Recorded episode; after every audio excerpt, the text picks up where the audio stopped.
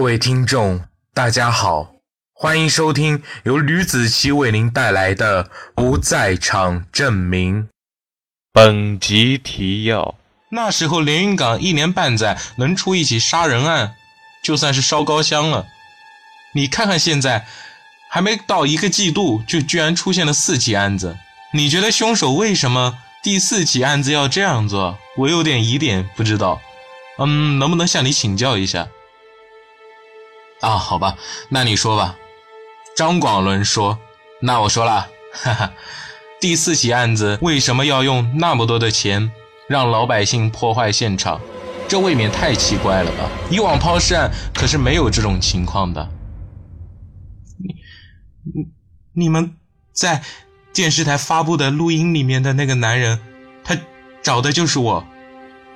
我来自首，我绑架了。”他们的女儿，我我求求你们了，保护我的家人，把我抓起来吧！他双手平摊，哭得死去活来的，求求你们帮帮我吧！派出所会给你们保护的。这个陌生男人已经是第五个自称是音频里绑架抛尸案凶手女儿的人贩子。哎，没兴趣啊！你是来自首的，可是这么重要的内容都忘了，我们很难在这里立案。那你能确定绑架的是香樟花园的哪个单元楼吗？这这个男青年他不说话了，他不知道自首、寻求保护是这么的难。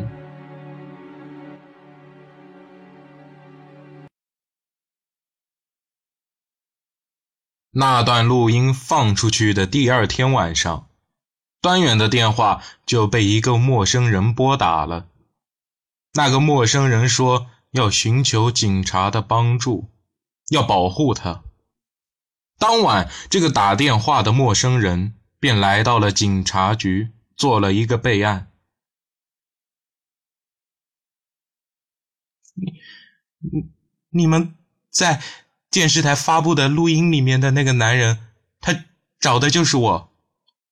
我来自首，我绑架了他们的女儿，我我求求你们了，保护我的家人，把我抓起来吧！他双手平摊，哭得死去活来的。段局，这男人好像不是跛子。李处长趴在端远的耳根子旁，小声的说道：“啊，我知道，先生，你起来走一走，给我看一看。”那男人来回的走了两下。抱歉，你不是我们要找的人。求求你们帮帮我吧，我被高利贷的人追打。李处长安抚道。请到备案所，请到派出所报案吧。派出所会给你们保护的。这个陌生男人已经是第五个自称是音频里绑架抛尸案凶手女儿的人贩子，端远都不敢接电话了。工作进展异常的缓慢，就这样便到了第二天。光明小区的健身设施旁，张广伦正吸着烟，和一个男人攀谈。这个男人便是董涛。根据董涛说，我是来走亲戚的，没想到在这居然碰到你了。那咱们聊聊天吧。董涛说了很多以前的时光，这么多年活过来了，都已经有四十多岁了吧？正值大好的年景。不如咱们抽个空出去旅游，旅游多好啊！啊，好啊！哎，就怕没时间啊！张广伦总是有一句没一句的回答道。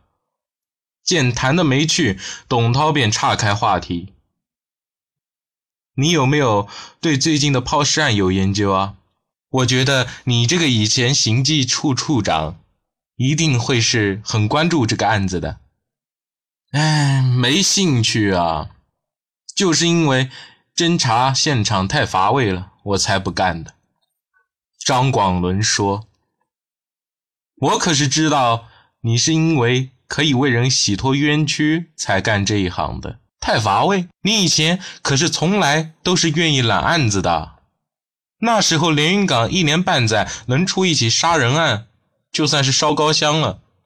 你看看现在，还没到一个季度，就居然出现了四起案子。你觉得凶手为什么第四起案子要这样做？我有点疑点，不知道。”嗯，能不能向你请教一下？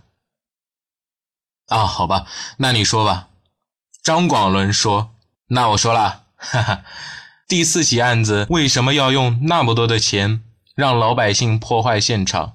这未免太奇怪了吧？以往抛尸案可是没有这种情况的。你都说了抛尸案了，就是因为杀人才要抛尸的，所以凶手不用刻意的破坏第一现场。”而第四起，我听街坊说和报纸上看到，我想抛尸案的凶手在做第四起案子的时候，应该是无意中作案的，要不然不会准备的这么繁琐，你说是吧？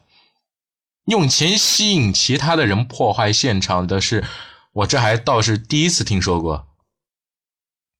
张广伦很平静地说，脸上没有泛起一丝波澜。嗯，也就是说，凶手前几起是有预谋的，而第四起是随机的、突然就出现的啊，也许吧。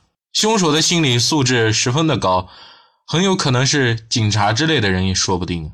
反侦查能力也是厉害的很啊，可能懂这方面的知识吧，也可能那个凶手就是我了。张广伦说完，哈哈大笑起来，哎。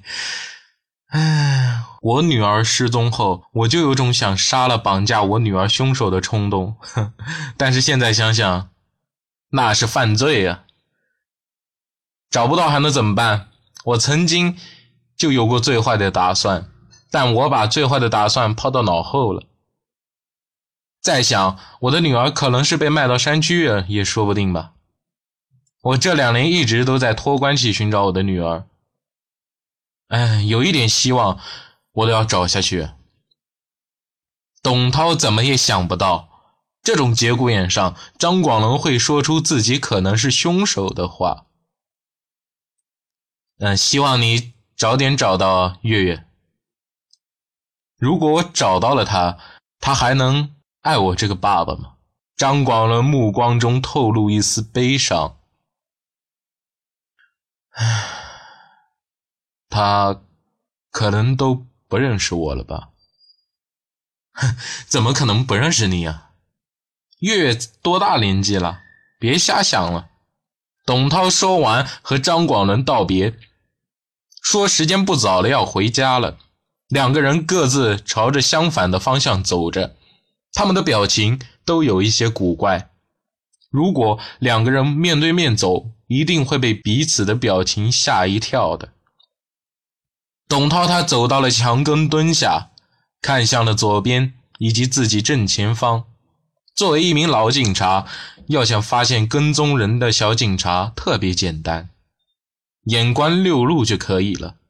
他愤怒地站了起来，把手中的烟扔在了地上，十分愤怒地看着前方垃圾桶旁的两个年轻男人，捻过烟头走了。这帮小警察还想和我斗？董涛心想。其实张广龙也发现了跟踪自己的几名警察，不过他没有在意，因为还没等到时机，而且这些警察根本就没有抓到我的把柄。张广伦走到了自家的单元门口，他看了眼停在单元门口的一辆汽车，十分无趣地摇了摇头。车上的车况记录仪闪着灯光，张广伦坐在电脑旁，打开电脑，调出了一幅只有他可以看懂的人物画像。这个男人就是绑架了自己女儿月月的坏人。他的眼睛湿润了，滴下来的眼泪打湿了握着鼠标的手。与此同时，连市公安局。接待室里站着一个身着休闲装、腿有些高低不平的年轻男人。这个男人思索了一下，十分紧张地盯着门把手。思索片刻后，他才转动了门把。屋内坐着端远和郭荣，他尽量让人看不出自己的腿脚不便。这个问题让他在生活中受到了很多人的排挤。警察叔叔，一定要救救我！我这几天都要害怕死了。你就是之前打我电话的人吧？端远看着眼前的年轻人，坐下来慢慢说。尽管他克制住自己的腿脚，不让别人看出有毛病，但在场的警察全部都望得真切。他腿脚的确是有些不便。我我当初拐卖了一个女孩，你是来自首的吗？能告诉我你是嗯，你是来自首的吗？能告诉我哪个小区吗？哼，海州的经济房，香樟花园。警察，你们能帮我抓起来吗？我要自首，这样我就不会被别人害死。我并不知道我拐卖一个女孩会造成这么大的事情。你们怎么判的话，都随你们吧。女孩现在在哪儿？端远问道。被我卖到湖南了。你拐卖了几个人？郭荣问。就一个。拐卖之后，我就再也不敢做了。湖南哪里？不记得了。年轻男人支支吾吾地说出了四个字：“真的不记得了吗？”是的。年轻男人的眼泪就像链珠一样，滴答滴答地往下流着。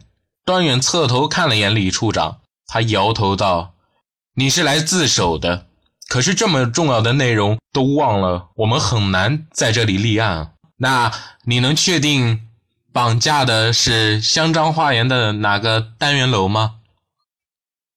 这这个男青年他不说话了，他不知道自首、寻求保护是这么的难。他有他的苦衷，他不想背负更大的罪，但是他支支吾吾的模样，在场的几位警察都无法相信他来这里的目的。你要是来自首，就不能藏着掖着，知道吗？如果继续你藏着掖着的话，那这就无法进行办案了。请不要耽搁我们的时间。”郭荣笑颜相迎道。“算了。”男青年起身要走，李处长他突然发话了：“过来，先登记一下吧。如果你想好了，可以再来找我们。”年轻男人留下了自己的地址和姓名等等信息，他跛着脚走了出去。李处长，你你这是干什么？端远有些不知所措。啊，端远有些不知所以然来。端局，你有没有发现他似乎？